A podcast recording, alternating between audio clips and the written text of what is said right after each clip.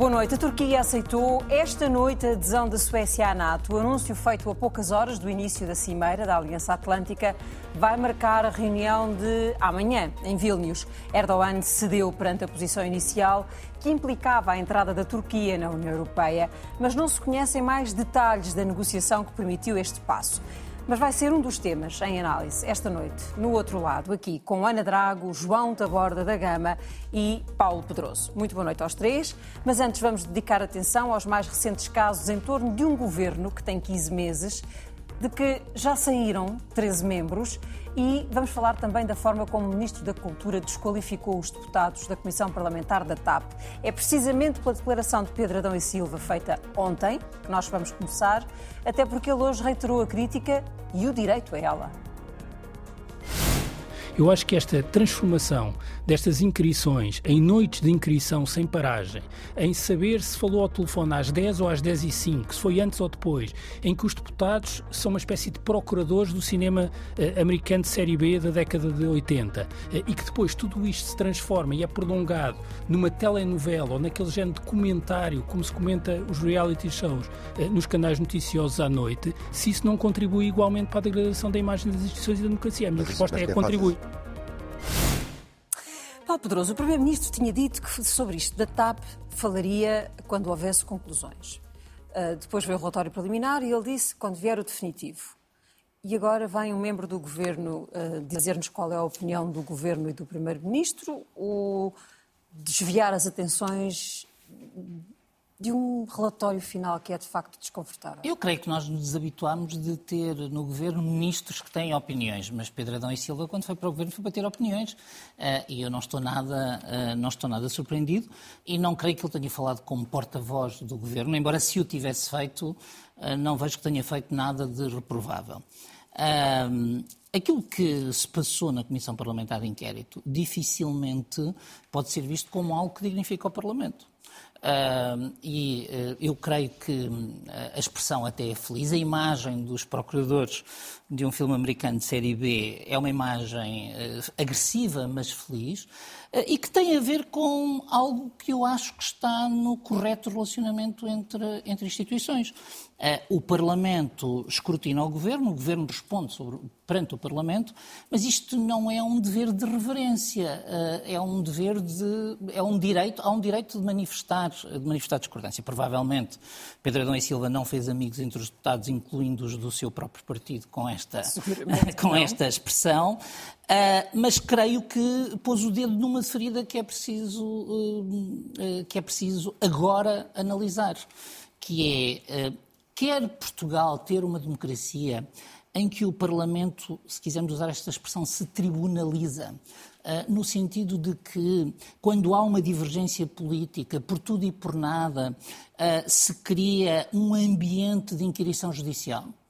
Uh, porque, objetivamente, esta comissão de inquérito à TAP nasce a propósito de um episódio acho eu, relativamente pequeno, se quisermos olhar para todo, para todo o problema. Se fosse uma comissão de inquérito sobre a privatização de 2014 até agora, eu percebia, tinha espessura, havia um conjunto de questões para discutir, que aliás apareceram na Comissão de Inquérito. Ao ser colocado sobre aquele uh, período tão curto, uh, propiciava este tipo de, de, espetacularidade. É verdade que o Governo ajudou muito à festa com o episódio do gabinete de João Galamba.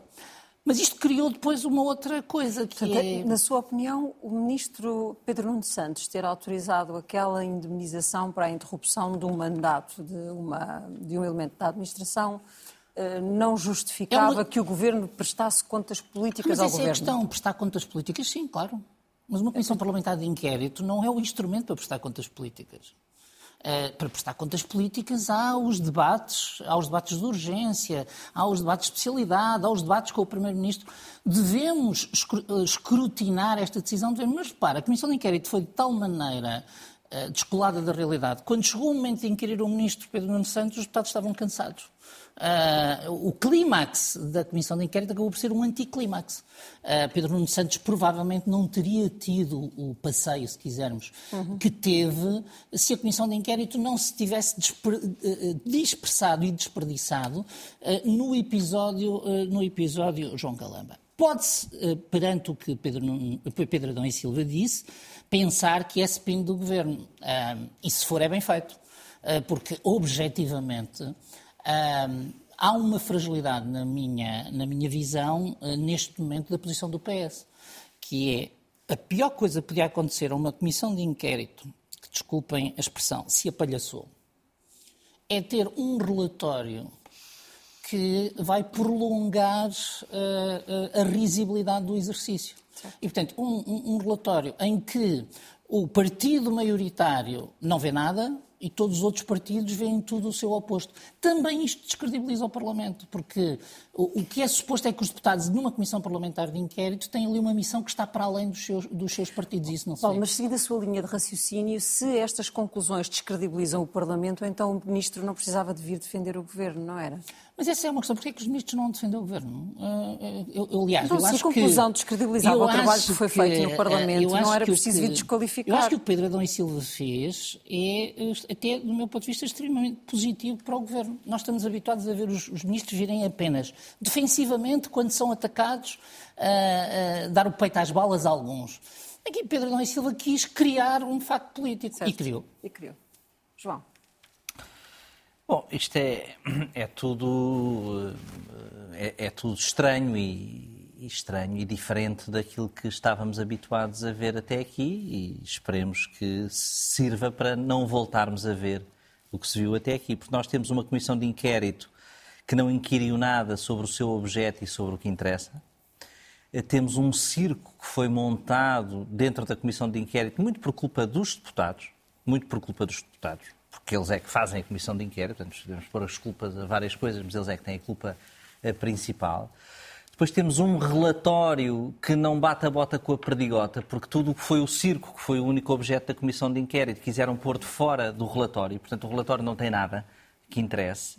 E, portanto, não, não batem as coisas. Há uma dissonância absoluta.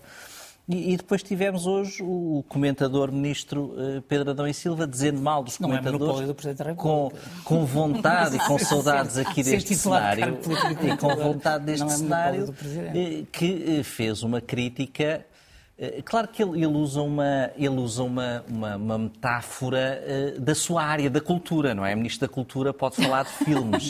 não disse que eles eram os sapateiros ou que eram assim uma coisa qualquer, um filme série B. Pronto, está, bem, está dentro da área da cultura, mas é, é um pouco estranho. Mas também conhecendo, digamos, os poderes implícitos e não, e não declarados deste governo e hierarquia, só faz isto quem tem as costas quentes do Primeiro-Ministro. Ou seja, quem desautoriza os deputados, ainda por cima um deputado altamente respeitado como o Presidente da Comissão de Inquérito, que foi seu colega de governo, e, e, que depois vem dizer, quando lhe perguntam se quer esclarecer, que ainda pode elaborar mais, conhecendo o modo de poder de António Costa e a forma de exercer o poder, só diz isto quem tem claramente as costas quentes, não sei se expressamente ou não, eh, do Primeiro-Ministro. Isto, a minha interpretação então... é que isto é a interpretação também do Primeiro-Ministro sobre o papel e a figura que os deputados fizeram.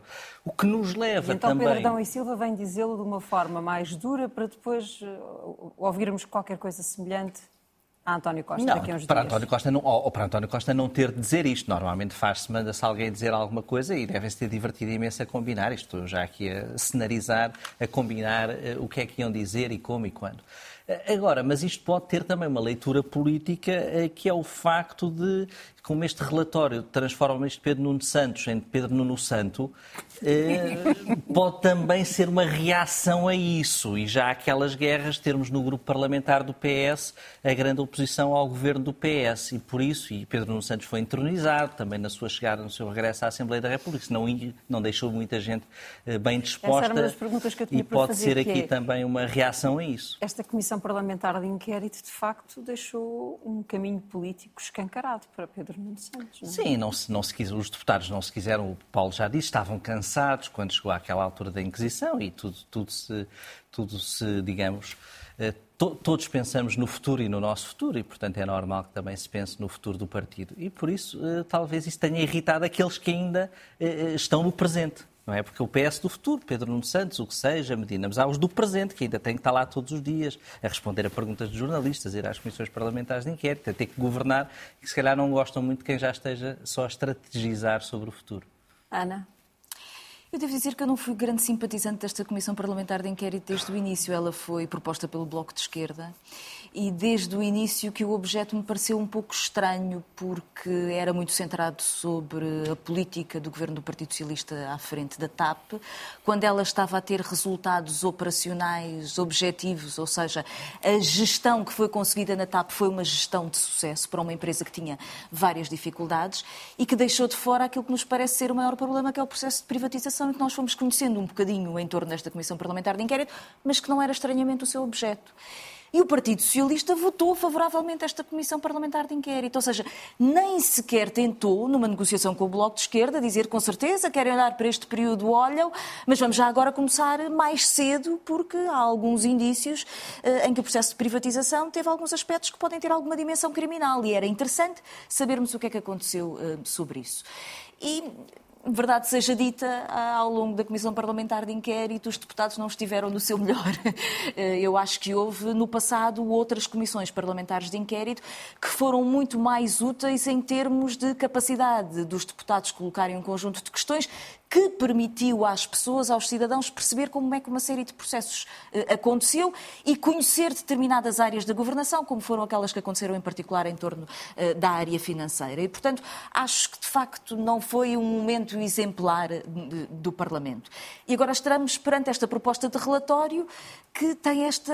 não podia trabalhar sobre uma série de questões porque não eram objeto da Comissão Parlamentar de Inquérito e chega a esta estranha conclusão em que não se consegue exatamente saber se houve ou não interferência política. Quando nós tivemos um ministro e um secretário de Estado que se demitiram porque assumiram essa interferência política e essa responsabilidade política. Ou seja, a responsabilidade política por parte do governo no que toca à imunização de Alexandra Reis já foi assumida, já teve as suas vítimas, eh, já foi discutida e, portanto, o relatório feito por uma deputada do Partido Socialista, creio eu, que eh, também não contribui, enfim, para melhorar eh, a credibilidade desta Comissão Parlamentar de Inquérito. Dizendo isto, eu acho que os ministros não são comentadores, como acho que o Presidente da República não é comentador. E acho que eh, deve haver algum cuidado e algum respeito institucional na forma como se dizem. Podem-se fazer críticas políticas, mas as palavras que se usam, as palavras contam. E, portanto, o tom um bocadinho de galhofa como comentador que foi utilizado pelo Ministro da Cultura, eu diria que não é o melhor quando se faz representação política e quando se responde perante o Parlamento, há algum cuidado institucional. Enfim, nós não temos que dizer coisas nas quais não acreditamos, mas não dizemos tudo aquilo que pensamos no primeiro momento quando estamos no exercício de funções públicas. E acho que o Ministro deveria ser mais cuidadoso. Agora, acho que há aqui assim uma ironia óbvia. Porque a partir do momento em que nós fomos assistindo ao longo da Comissão Parlamentar de Inquérito, nas tropeções sucessivos que o governo foi dando, e em particular na conferência de imprensa que foi dada pelo ministro João Galamba, na declaração pública que é dada pelo primeiro-ministro, em que faz uma acusação a alguém como sendo um ladrão quando não há sequer um julgamento nem uma sentença transitada em julgado vir falar de degradação das instituições, ou é o Olha, rosto uma coisa. Perante tudo aquilo que já A degradação das instituições vem do comportamento também do governo ao longo de todo este processo, durante a Comissão Parlamentar de Inquérito e no comportamento do próprio Primeiro-Ministro, que nos diz: vou tirar conclusões políticas no final da Comissão Parlamentar de Inquérito, Sim. independentemente de tudo o que aconteceu durante o processo. Agora diz que é já só quando há um relatório definitivo. Isto é que é a degradação da política. Mas perante aquilo que foi a vossa classificação, da forma como esta uh, comissão de inquérito foi, uh, foi correndo, pela má prestação dos, uh, dos Sim, deputados. Não cabe aos ministros mas... dar uh, ah. notas técnicas e artísticas aos deputados. Uh, e, portanto, acho que isso nos cabe mas acho que nós. Ofendeu, o ministro ofendeu o Parlamento. Não acho que seja uma ofensa, mas acho totalmente descabido. E acho que, acima de tudo, a questão que ele levanta é uma questão importante, que é as instituições têm que se dar ao respeito. Bom, então os ministros, quando falam sobre a Assembleia da República e a Comissão Parlamentar de Inquérito, não perdem o seu direito à opinião, mas devem ter cuidado na forma como se dirigem. E depois deve haver também alguma autorreflexão e autocrítica do governo. O comportamento do governo ao longo desta sucessão de casos é um dos principais contributos para a degradação das instituições. E, portanto, eu acho que o Ministro também deveria ter refletido sobre isso mesmo. Consegue, depois daquela conferência de imprensa, a chamada do SIS, as respostas que deu no Parlamento, o Ministro João Galamba cumprir os desafios que tem pela frente, eu acho com uma grande dificuldade. Cabe ao Primeiro-Ministro fazer uma reflexão sobre a condução do governo nesta situação de degradação das instituições? Eh, eu acho que sim. E é essa reflexão que nós queremos por parte dos ministros, obviamente com a sua liberdade de opinião, mas com ponderação e, acima de tudo, também com capacidade de autocrítica sobre o governo. Muito bem, vamos então eh, olhar concretamente para aquilo que é a análise política que o Primeiro-Ministro acha que deve ou não deve fazer em vários momentos da vida do, do governo. E proponho que avancemos então para o próximo tema, que é a queda do secretário de Estado da Defesa durante a Operação Tempestade Perfeita, debaixo de uma suspeita de corrupção e participação económica em negócio. É a 13 terceira saída deste governo. E perante a expectativa dos jornalistas de que o Primeiro-Ministro se pronunciasse politicamente sobre o caso, António Costa disse isto. E sem querer diminuir aquilo que preocupa muito os comentadores, o, digamos, e o espaço político, eh, eu sinceramente, eh, aquilo que eu sinto que preocupa as pessoas são temas bastante diferentes. Eu ando muito na rua, vou ouvindo o que é que as pessoas me dizem, e as pessoas dizem coisas que têm um pouco a ver com esses assuntos. E é nesses aquilo que eu sinto que é a preocupação fundamental das pessoas, que nós temos que estar centrados, porque a função do governo é governar a pensar nas pessoas. João, a queda deste secretário de Estado, em termos políticos, é um caso, é um casinho ou é coisa nenhuma? É, é um caso, é um caso importante. É um caso no Ministério que não tem corrido bem, numa função que não tem corrido bem, que são as funções de soberania, o Ministério da Defesa ao Partido Socialista. E é um caso que, ao que tudo indica, e se comprovar, eh, eh, é um caso de gravidade, eh, de grande gravidade. Eh, tudo o que está envolvido e o que ainda se poderá descobrir. E, portanto, não, não pode ser menorizado. Não parece que seja um caso que possa ser menorizado. Portanto, podemos continuar à espera que o Primeiro-Ministro se refira a ele sem uh, a habitual ladainha de agora isto é com a Justiça? Eu acho que, eu acho que em termos políticos e de governo há a, eh, a instabilidade no governo, é, é um, há, há, há, a razão de um governante por mês, Uh, e, e, e, casos de corrupção não me parece que possam ser nesta, nesta altura desvalorizados. Aliás, uh, nem percebo as declarações do Primeiro, por acaso não percebo as declarações do Primeiro-Ministro, ou seja, ele podia ter dito, há, há, várias maneiras de fazer spin, de não se responder, de desviar atenções, de... agora dizer que os portugueses não estão preocupados com isso não me parece, numa altura com tantos populismos, eh, numa altura em que os casos de corrupção se começam a avolumar, não, não me parece que, que, que, isso faça algum sentido, nem sequer pondo-me na posição de um Primeiro-Ministro que não quer responder a uma coisa que é desagradável. Seja, este era um secretário de Estado que, se tivesse respondido àquele questionário das 32 perguntas, hum, não teria podido uh, tomar posse. Não, sabemos, não é? Porque nós falámos disso aqui no sentido em que qual é que era a consequência da resposta. Imaginemos hum. que um secretário de Estado qualquer teria respondido a dizer que estava a ser investigado.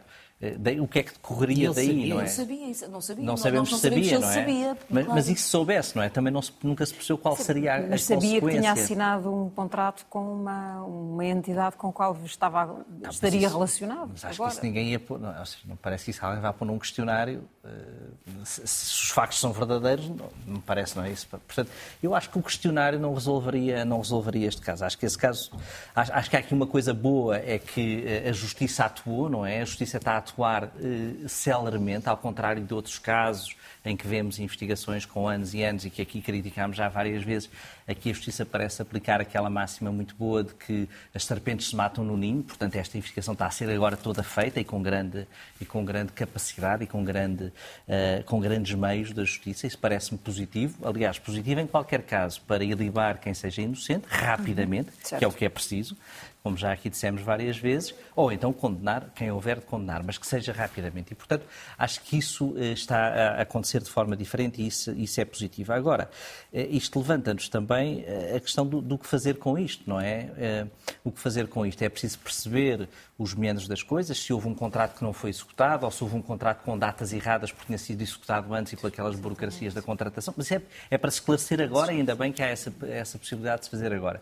É preciso perceber aquele universo de empresas, o que é que fazia, que adjudicações é que fazia, muitas delas não estão sujeitas à contratação pública transparente. Portanto, é bom estas ideias do Presidente da República, do PSD, de haver uma auditoria, este universo de, de empresas da defesa. Mas porquê só nos é uma altura... três anos? Isso não, ou pode não, ser mais, pode ser mais. Esquecer era acho, interessante e podíamos até começar nos anos 90. Acho, parece, começar nos anos 90 parece uma, digamos, uma, uma, uma, uma loucura. Agora, o que me parece é que é importante perceber-se, e depois é preciso fazer também uma reflexão, parece-me, sobre a, a, existência destas empresas e se faz ou não sentido continuar a existir com as autonomias que têm, etc. Isso é, é uma reflexão mais estratégica e mais da organização da defesa, mas que este caso pode, eh, eu ia dizer precipitar, mas queria dizer a palavra ao contrário, não precipitem conclusões, mas que motive essa reflexão. Também não, não é bom haver eh, conclusões. Isso que baseadas... acaba de dizer é um exemplo do que Agora, quem é que vai fazer esta auditoria ontem? que eu ainda não percebi? Não sei se alguém apontou, será a IGF, será os próprios serviços do Ministério, será o Tribunal de Contas, será uma Portanto, coisa da Justiça? Percebi, em dezembro a Ministra determinou à inspeção do Ministério uma série de auditorias que já estão em curso. Sim. É, portanto, agora poderemos estar a falar de novas auditorias pois, que terão que ter percebi. outras entidades, mas Uh, mais tarde ou mais cedo, haverá resultados destas, uh, destas auditorias que foram determinadas à inspeção uh, já em dezembro do ano passado, a propósito, aliás, da, das, das, questões das que se começavam a levantar. Portanto, há de facto um percurso que tem que decorrer na Justiça, mas há, um, há, uma queda de um secretário de Estado da Defesa. Isto não obriga o Primeiro-Ministro a nenhum tipo de Bom, para já deve obrigá-lo a substituí-lo. Uh, digamos, começando por aí, embora neste governo perdeu-se. Havia uma, digamos, um stress de substituição antigamente, quando os, os membros do governo saíam, entravam uh, uh, no dia seguinte. Já estavam à espera. e agora, portanto, esse stress perdeu-se. Ou seja, o, penso que o Estado de Estado de Marco Capitão Freire foi exonerado na sexta-feira e não há nenhum rumor sobre quando é que vai ser, quando é que vai ser substituído. Eu penso que Sobre a, a, exoneração, eu creio que Marco Capitão Ferreira assumiu a responsabilidade política uhum. de uh, ser constituído arguído e ter uh, uma busca domiciliária de algum modo seguiu o mesmo princípio que seguiram os secretários de Estado Fernando Rocha Andrade, Jorge Oliveira e João Vasconcelos, quando souberam que iam ser constituídos arguídos a propósito do Mundial 2016 e assumiram que deixavam de ter condições políticas dadas a, dada a natureza dos cargos. E aqui eu penso que é uma questão muito importante, que é que credibilidade teria um Estado de Estado de defesa com as competências delegadas que ele tinha, que é uh, publicamente suspeito de corrupção. Agora, daqui, uhum. não creio que possamos neste momento extrair rigorosamente mais nada. Porque há um elemento, eu, eu, eu, acho que o João está otimista e eu gostava de o acompanhar no otimismo, mas há um, um, um sinal que já é preocupante. É que eh, antes de haver qualquer ato processual junto de Marco Capitão Ferreira, começou a haver notícias que só podem ter uma fonte. E essas notícias eh, têm, retomam uma velha eh, simbiose entre um, entre um, a investigação judicial e os média, que não visa outro fim que não o de criar uma presunção de culpabilidade na opinião pública. Nós, neste momento, e quando começamos a ler, notícias começam com o Ministério Público acredita, eu fico logo de pé atrás. Porque não é, lugar, não é papel do Ministério Público acreditar em nada. O Ministério Público prova ou não prova, acusa ou não acusa. Portanto, as fés do Ministério Público não dizem nada à democracia nem à, à justiça. Segundo, ainda eu tenho procurado ler com algum cuidado. Portanto, uh, ainda não vimos nenhuma pergunta sobre. O Ministério Público acredita que o contrato é fictício. O João diz, uh, pode ser com datas erradas, pode ter sido, digamos, pode ter sido mal concretizado, pode não ter sido concretizado por erro do consultor. Nós temos um conjunto de coisas, mas não temos nenhuma factualidade. Uh, por outro lado, há uma coisa que a mim me fez confusão, que é, é suspeito, é arguído por corrupção numa altura em que não era titular de cargo público. Uhum. Portanto, era corruptor ativo, é isso que nos estão a dizer? Uh, porque uh, não, não, não, estou a ver como é que se pode ser arguído por corrupção quando se é um prestador de serviços. Tem a ver com a contratação supostamente de um assessor fantasma. Pronto, então é assim, mas aqui voltamos a estas, do meu ponto de vista, sobre. Se eu percebi bem eu não sou, eu não sou o defensor, eu não sou o defensor da posição que eu acho hipócrita do à justiça ou que é da justiça, como forma de não, não se pronunciar sobre os casos. Eu acho que no momento em que houver uma acusação, em que houver uma defesa, nós temos o direito, nós não somos entidade judicial, mas temos o direito de formar a nossa opinião. Agora, neste momento, eu não tenho nenhum elemento para formar uma opinião, mas tenho um elemento para criticar a construção de uma presunção pública de culpabilidade sobre uma pessoa que está num estado, tanto quanto se vê, nem sequer foi ainda nunca ouvido. Portanto, é, parece que ninguém lhe fez pergunta nenhuma. E, portanto, nós estamos aqui a discutir, e, e é, é, por isso que a mim me preocupa, nós estamos aqui a discutir como se houvesse um caso de corrupção numa fase em que pode haver um caso de corrupção e não ter a ver com o Marco Capitão Ferreira, e a, uhum. e, e a, responsabilidade é completamente diferente, porque é evidente que, havendo corrupção de um membro do governo, isto é um assunto de grande responsabilidade. Uh, mas nós estamos a discutir uh, numa fase muito preliminar e, no fundo, com uma informação que é manipulada uh, porque é filtrada por uma parte sem haver sequer direito de defesa e é até, do meu ponto de vista, muito duvidoso que tenha os mínimos requisitos de lealdade processual. O outro ponto é sobre António Costa. Eu acho que António Costa comete muitas vezes um erro que repetiu nesta expressão. Quando diz, uh, uh, digamos, eu sinto que. Uh, o que eu sinto quando as pessoas falam comigo? Um líder político em Portugal, se achar que a opinião pública, se achar que o que as pessoas pensam é o que as pessoas que andam à volta dele que faz roteiros essencialmente programados com eh, pessoas relativamente próximas, vai se tornando, vai se tornando cada vez mais distante da realidade. E se há coisa que a mim me parece clara, é que os portugueses, correto ou incorretamente, têm um risco, uma, uma percepção de que há corrupção em Portugal e tem uma sensibilidade de que essa corrupção é desvalorizada. E tenha o Primeiro-Ministro pretendido dizer o que quer que seja que tenha pretendido dizer, o que resulta daquela declaração é que ele a desvaloriza.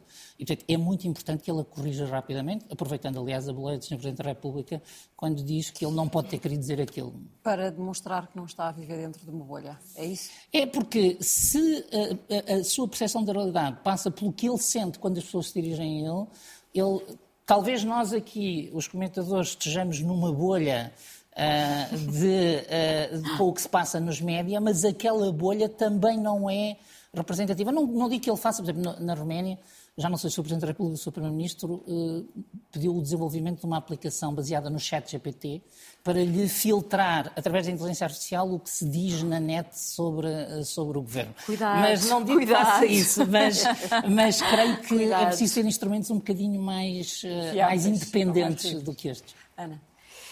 Eu acho que é uma acusação grave. Concordo com o Paulo quando diz, na verdade, nós sabemos muito pouco. Há, obviamente, uma fonte no Ministério Público que quis colocar eh, uma série de informações como tendo um grau de credibilidade que, na verdade, as próprias notícias não conseguem consubstanciar verdadeiramente. Mas há também uma ausência de explicações por parte do visado, ou seja, eu acho que fez bem em se demitir, mas ajudaria que nesta situação, dado o conhecimento que está no espaço público, que houvesse algum tipo de esclarecimentos. Dizendo isto, eu acho que as declarações de António Costa são uh, péssimas. São péssimas. Já num outro momento uh, ele tentou fazer exatamente a mesma coisa. Foi quando utilizou a expressão dos casos e casinhos. Não é isso que preocupa verdadeiramente as pessoas. As pessoas querem saber como é que está a economia, os salários, uh, o problema da crise, da inflação. E eu não creio que seja verdade. Creio que as pessoas vão estando atentas a estes casos. E creio mesmo que aquilo que cabe a um Primeiro-Ministro é, obviamente, dizer que estas matérias cabem à Justiça, o Governo já tomou as decisões que tinha a tomar, mas o que é fundamental é que nestes processos a Justiça atue de forma célere. Ou seja, não pode haver este tipo de eh, enfim, ataca aquilo que é o caráter de uma pessoa e depois não haver um desenvolvimento célere. E, na verdade, esse tem sido um dos problemas maiores. Ou seja, eu hoje, de facto, tenho um problema que não tinha aqui há alguns anos atrás. Eh, se calhar, alguns anos atrás, por ingenuidade, como diria o João, que é.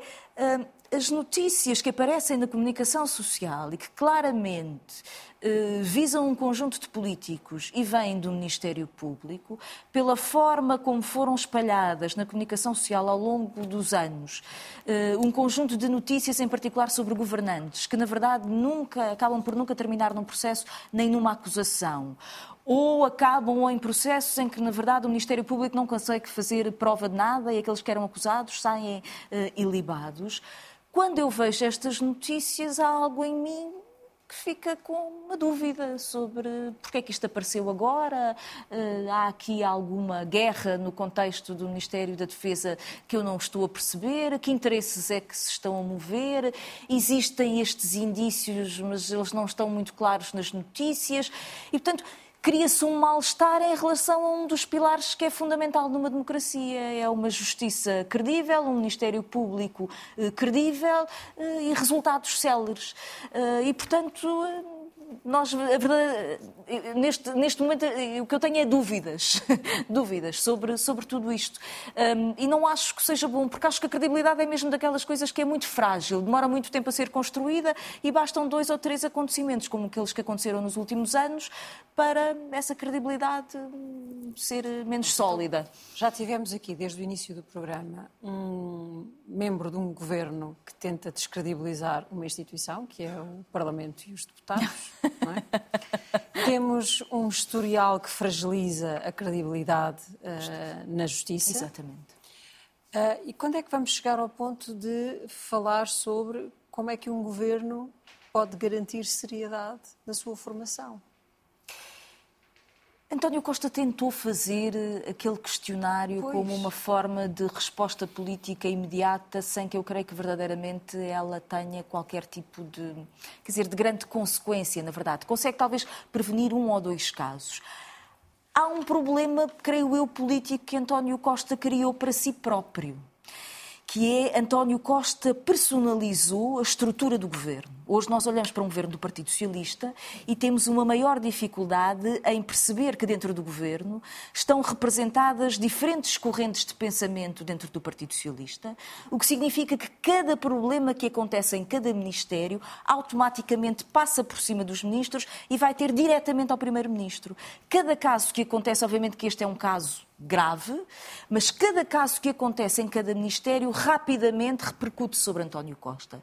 Isso tem a ver com a vontade que António Costa demonstrou ao longo de todo o tempo como foi Primeiro-Ministro, de escolher para o governo não só pessoas que lhe são politicamente, mas também do ponto de vista pessoal, muito próximas e muito leais e também subordinadas, e a tentativa que fez, é uma das razões, provavelmente pelo que o Partido Socialista aprovou a Comissão Parlamentar de Inquérito, de acabar com aquilo que eram diferenças de opinião e de corrente e de leitura política da situação que ainda existiam dentro do Partido Socialista e que na altura eram personalizadas por Pedro Nuno Santos. Eu acho que esse arrasar das diferenças e essa personalização no Primeiro-Ministro, ao contrário de resolver os problemas no Governo, pelo contrário, adensam-nas. Ou seja, cada vez que acontece uma determinada situação, ela automaticamente repercute-se no Primeiro-Ministro. Mas acho também que o Primeiro-Ministro tem que ter a coragem de dizer alguma coisa sobre a justiça. É verdade que não pode ter dois pesos e duas medidas. Porque António Costa utilizou sempre esta formulação, desde os casos de, uh, do engenheiro Sócrates até aos últimos casos, dizer à justiça o que é da justiça, à política o que é da política, o que me parece bem. E no primeiro momento em que teve que fazer uma justificação política para um comportamento politicamente inaceitável de um ministro, utilizou logo ali a expressão de que este ministro viu-se numa situação em que houve um roubo e nesse momento já não era a justiça o que é da justiça. É rapidamente utiliza-se uma história que circula como se fosse verdadeira, dada como provada, para eu eh, fazer rampa de lançamento para os meus argumentos políticos. Agora, eu acho que um primeiro-ministro tem que ter a coragem de olhar para o problema da justiça. E é um debate que nós temos que eu me lembro desde o tempo em que Jorge Sampaio era eh, Presidente da República. A justiça continua a ser um espaço em que os políticos, exatamente por terem medo de que haja uma espécie de, de, de, de contrapartida, de vingança por parte do setor, aparentemente são incapazes de fazer uma leitura ou até uma atuação política que permita, primeiro, que não haja estas sucessivas fugas de informação sobre investigações, não sei se este é o caso, se não é, que depois não dão em nada. Uh, e depois que os processos e as investigações sejam céleres. Porque... Pois, mas é que a questão é que este já deu em alguma coisa, porque demitiu-se o secretário de Estado, não é? Mas aparentemente esse é que é o perigo. Ou seja, o perigo é se nós fazemos uma leitura sobre a atuação do Ministério Público, em que subitamente olhamos para o Ministério Público e perguntamos se ele é ou não um instrumento de interesses que não é o interesse da Justiça. E perder essa credibilidade, essa confiança no Ministério Público é algo muitíssimo preocupante. É a tal degradação das instituições. É sobre isto que o Primeiro-Ministro não quer falar? Eu acho que este governo, e por várias escolhas que fez, eh, claramente não quis eh, pensar em política de justiça. Isso parece-me óbvio. Óbvio. Eh, e não sei se mal, tendo em conta o contexto e o cocktail, e o, ou seja, não sei se mal do ponto de vista estratégico. Sim. Eu não concordo, acho que naturalmente que devia ter sido feito um amplo debate sobre a justiça, devia ter sido, não é o Pacto da Justiça que, que se fez, é um verdadeiro debate sobre a justiça. Esse debate ninguém quer fazer, por várias razões, entre as quais algumas que a Ana eh, apontou. Eh, mas este governo eh, claramente quis não fazer nada em matéria de justiça quis não fazer nada, quer deixar tudo como igual, ir agradando às vezes ao juiz, às vezes ao Ministério Público, às vezes a ninguém, às vezes conseguindo irritar toda a gente, incluindo os oficiais de justiça, eh, por trapalhice e por falta de visão. Eh, eh, mas não quis fazer nada de verdadeiramente real na justiça, nem na política de justiça, nem, nem em nada. E, e isso, isso é, é, tempo perdido, porque isso vai ter de ser feito, ou então vai haver uma degradação das instituições. Nós temos nós temos os concursos eh, para juízes e para procuradores do Ministério Público, do SES, eh, com eh, um quarto dos candidatos que tinham há 12 anos. Ou seja, os jovens, e, e, a não serem providas vagas, e a não ser, não são nada mal pagos, são, são muito bem pagos e o prestígio, que, e é o prestígio que a, que a função tem. Portanto, se os representantes sindicais, corporativos, pensadores dessa área não tiram daqui as conclusões todas que deviam tirar, eh, e, e, o serviço que não a prestar à sua própria causa, não sei o que é que é preciso mais. E depois isto tudo se repercute eh, em, em cadeia eh, na, na, na imagem que os portugueses têm da justiça e na atuação da justiça. E, portanto, é, é preciso aqui fazer, fazer qualquer coisa claramente. Avançamos para o nosso último tema, que tem a ver com a Cimeira da NATO, que começa amanhã em Vilnius. Uh, Paulo, esta noite soubemos que a Turquia Uh, surpreendentemente, porque não conhecemos as, as, condições, os termos dessa negociação, veio dizer que concorda com a entrada da Suécia na, na NATO. Que importância, que relevância tem este passo? Este passo tem, tem toda a relevância porque fecha o fim da Guerra Fria e do pós-Guerra Fria. E, portanto, a neutralidade dos países escandinavos Uh, acaba aqui com a, depois da adesão da Finlândia com a adesão da Suécia. Uhum. Uh, e no contexto da Cimeira da NATO, eu acho que é um bom símbolo uh, dos novos tempos. É verdade que esta Cimeira já matou as questões mediáticas.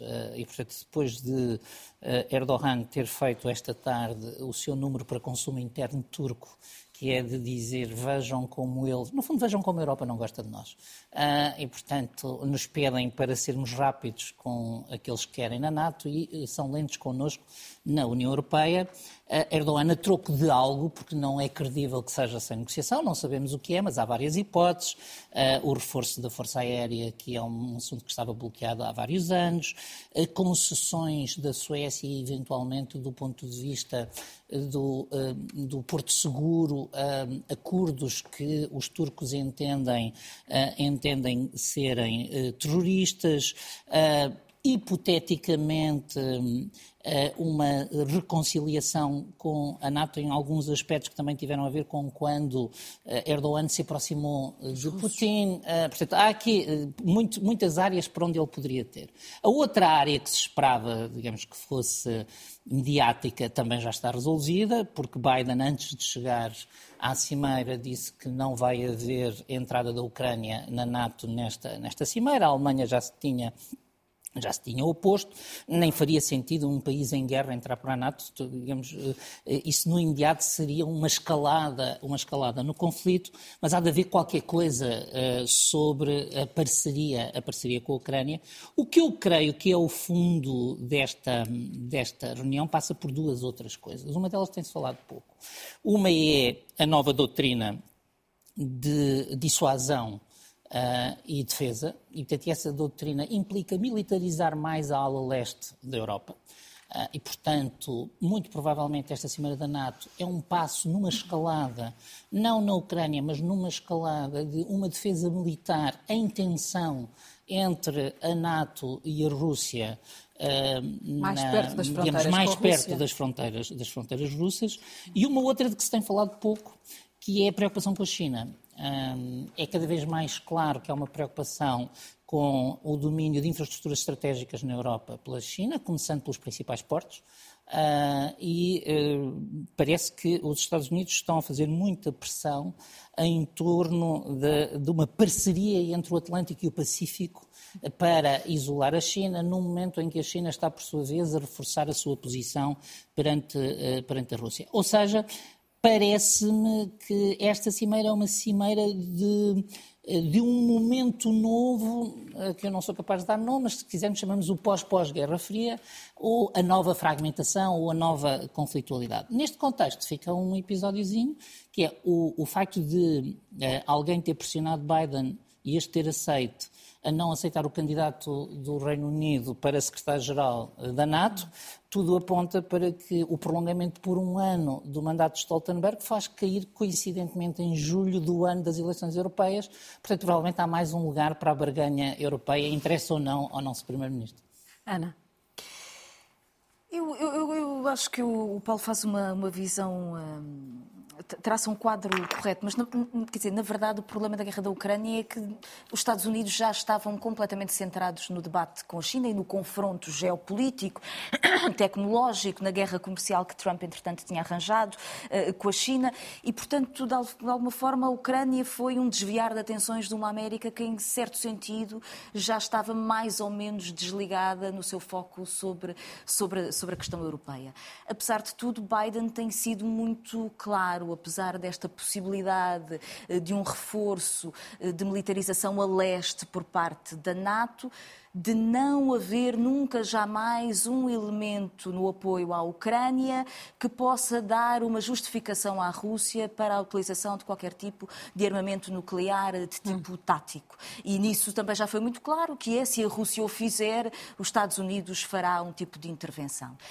E, na verdade, eu acho é que nós estamos num momento de impasse. Eh, a percepção de que a guerra na Ucrânia eh, está mais ou menos enliada, ou seja, de facto existe uma superioridade em termos do armamento ocidental que é dado à Ucrânia, mas, apesar de tudo, a Rússia tem conseguido manter as suas posições. Eh, há esta questão agora das bombas de fragmentação, que tem muito a ver com a disposição das, das tropas e que coloca alguns países da NATO, nomeadamente Portugal, um problema sério naquilo que são os seus compromissos, porque de facto são bombas que têm um impacto enorme quando não deflagram de forma imediata e depois têm efeitos sobre civis e, portanto, é um tipo de armamento particularmente eh, danoso no contexto da guerra. Um, e, e, eu acho que a percepção que quer a NATO tem, quer a própria União Europeia, é que se está num momento de impasse. E o momento de impasse é, é a percepção de que se tem que caminhar para algum quadro de negociação. Eventualmente terá havido alguma conversa entre a Rússia e os Estados Unidos a quando da presença de Lavrov no, eh, nas Nações Unidas, mas não se sabe o que é que foi discutido. E existe esta estranha sensação que é uh, a crítica uh, da existência da NATO anterior à invasão da Ucrânia fazia sentido numa recomposição da geopolítica. A partir do momento em que há uma invasão da Ucrânia, subitamente ela parece estranha e leva até à adesão uh, dos países do, do, do norte da Europa. Mas alguma negociação com a Rússia terá que passar sobre qual, é, qual seria eventualmente o estatuto da Ucrânia numa relação com a NATO. E, portanto, a ideia da paz é a ideia de que a Ucrânia não poderá pertencer à NATO e, contudo, com tudo aquilo que aconteceu, seria natural que houvesse um acolhimento da Ucrânia. E, portanto, eu acho que estamos numa situação particularmente difícil. Ao mesmo tempo que a própria entrada da Ucrânia na União Europeia é um assunto que mexe de tal forma com a estrutura e as relações de poder dentro do espaço da União Europeia que verdadeiramente, embora os países mais próximos estejam empenhados no apoio à Ucrânia no confronto com a Rússia, percebam os impactos que isso tem na estrutura de poder europeia. Portanto, estamos numa situação de bloqueio, aparente uh, bloqueio.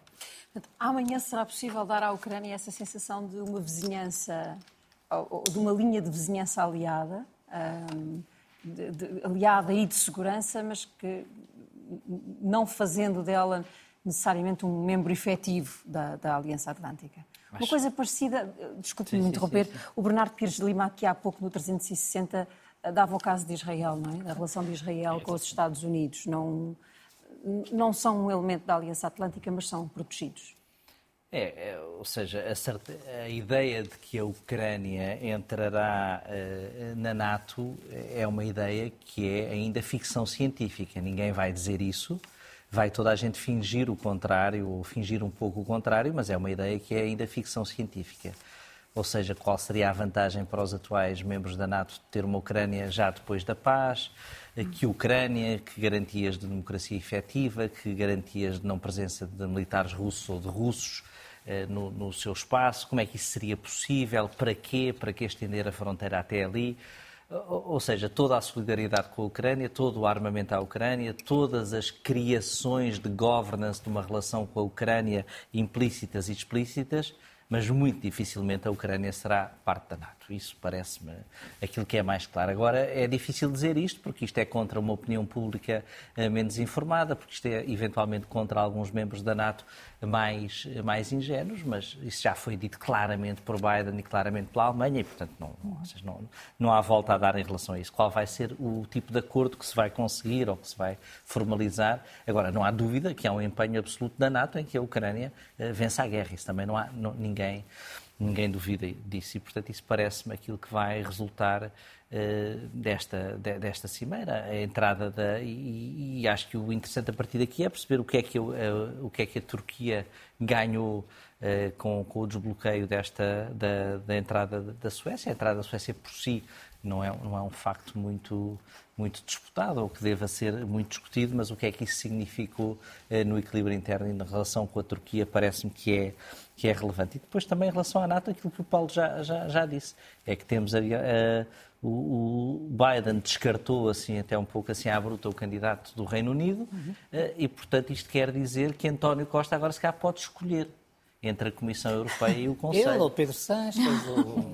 Alguém, não é? Algum porque, socialista quer ir Porque vamos ter a ministra que desmilitarizou mais o exército alemão a comandar a NATO, que também é irónico, numa altura em que é preciso militarizar, e depois vamos ter dois lugarzinhos para, para discutir. Isso, isso isso acho que é bom, acho que isso acalenta António Costa, que não está assim ainda muito, muito, muito motivado, mas agora com dois lugares talvez. O João não é como a Iniciativa Liberal, tem muita vontade de montar António não, Costa para Bruxelas. A Iniciativa Liberal quase chorou. Eu sou um mero comentador, sou um mero comentador. Em relação a, a Erdogan e a esta, nós não sabemos efetivamente os termos desta, desta negociação, mas ele consegue, ele está hoje numa posição uh, mais frágil do que estava quando, foram, quando foi interrompido este processo de discussão ou a tentativa de discussão de, de, de, integração na União Europeia, pode isto também ter sido importante do ponto de vista interno para Erdogan, para tranquilizar alguma contestação interna? É, tenho alguma dificuldade em responder a essa pergunta, mas parece-me que sim. Eu diria que sim, que a resposta é sim, que ajuda a tranquilizar e ajuda a mostrar vitórias, uh, vitórias internas. A Europa, eh, até pela imigração e pelas questões geoestratégicas, tem de ter uma boa relação com quem manda na Turquia e por isso também é importante que isso tenha conseguido e agora não é crível que alguém que diz só a Suécia só tem só acede se eu, se eu for aceito o meu, o meu pedido de entrada na União Europeia, mas afinal já não, afinal era só brincar, já não é preciso. Não, não, ou seja, há de haver ali algo, não sei se, é, se, é, são, uh, são mais compensações por causa da imigração, não sei se é só dinheiro, se são bases, o que quer que seja. Porque politicamente Erdogan está mais afastado da Europa do que alguma vez esteve? É, talvez. Eh, eu acho que essas coisas não têm só o seu valor facial, muitas vezes há coisas por trás que não mais complexas, mas parece-me que está mais forte, mais sozinho do que já teve há uns anos, mas vai sempre jogando com isso porque também precisa da Europa. Aliás, a, a Turquia vê-se eh, como um poder que vai para lá da Europa e para lá dos países europeus e, portanto, isso também faz parte da sua cultura e do seu posicionamento histórico. A cimeira da NATO pode ser clarificadora para este momento complexo da Europa? Eu acho que já foi clarificadora, já, já ficaram clarificadas algumas coisas e foi importante. Fica por aqui este outro lado. Voltamos na próxima segunda-feira. Desejo-lhe uma boa noite e uma boa semana.